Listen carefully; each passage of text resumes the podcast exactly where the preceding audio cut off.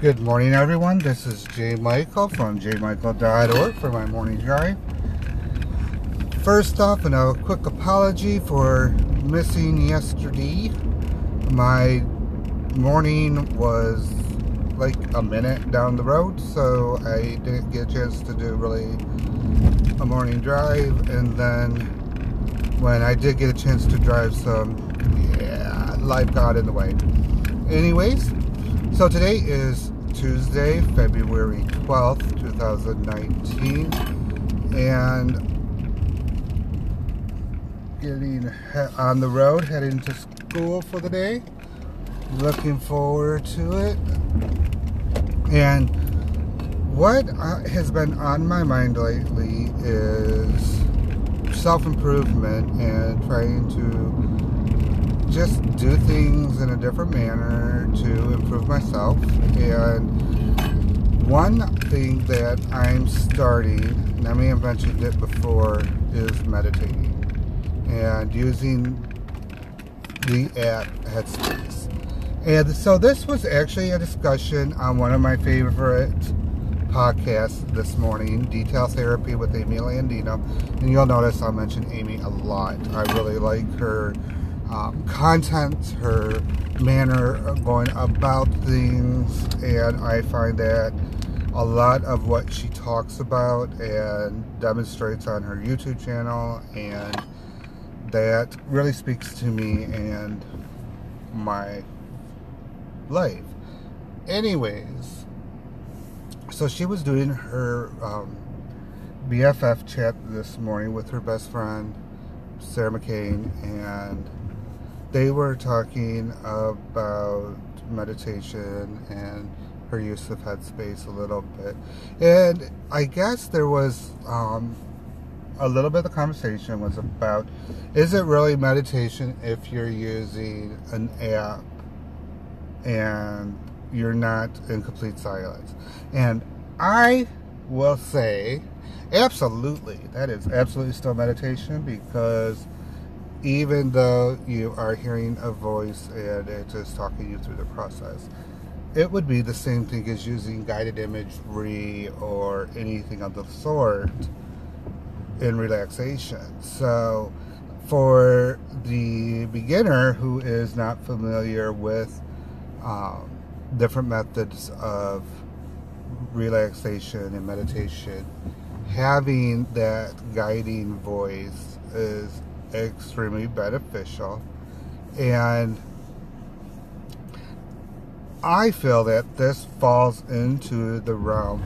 It's best to do something than nothing at all. So while a hardcore individual will say, oh no, you're not in complete silence, you're not fully releasing off everything, so it's not true meditation meditation is one of those individualized personal experiences that it's a matter of self-reflection and just so it's not the same for everyone. Some individuals may need that guidance and that's not a negative and i think oftentimes in too many areas we are taught and instructed that we need to be only be self-sufficient that we should not be asking for help that we need to be the pentultimate of x y or z.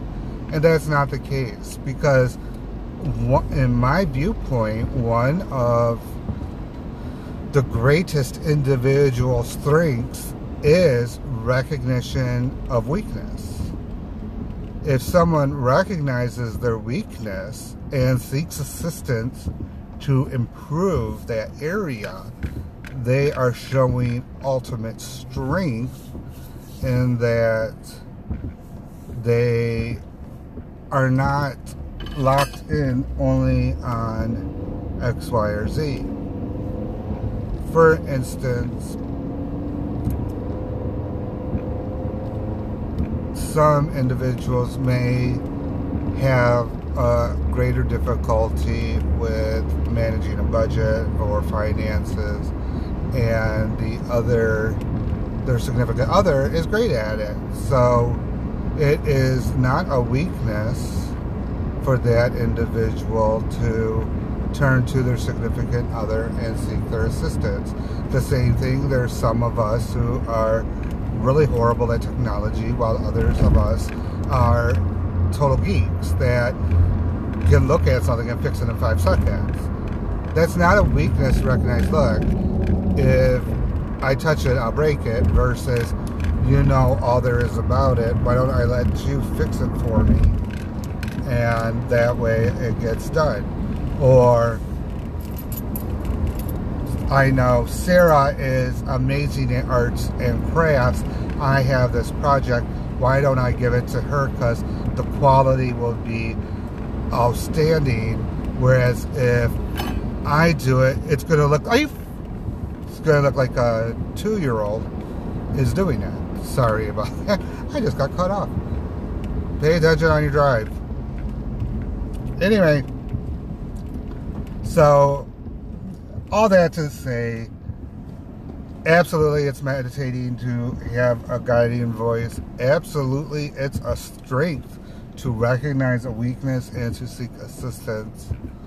And I th- really think that if more people were to do that, self reflection, and seek out those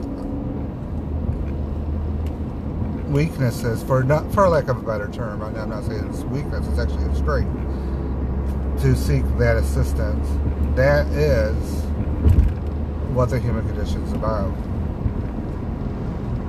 So th- that's my takeaway. And if you have any thoughts on that, go ahead and you can shoot me an email.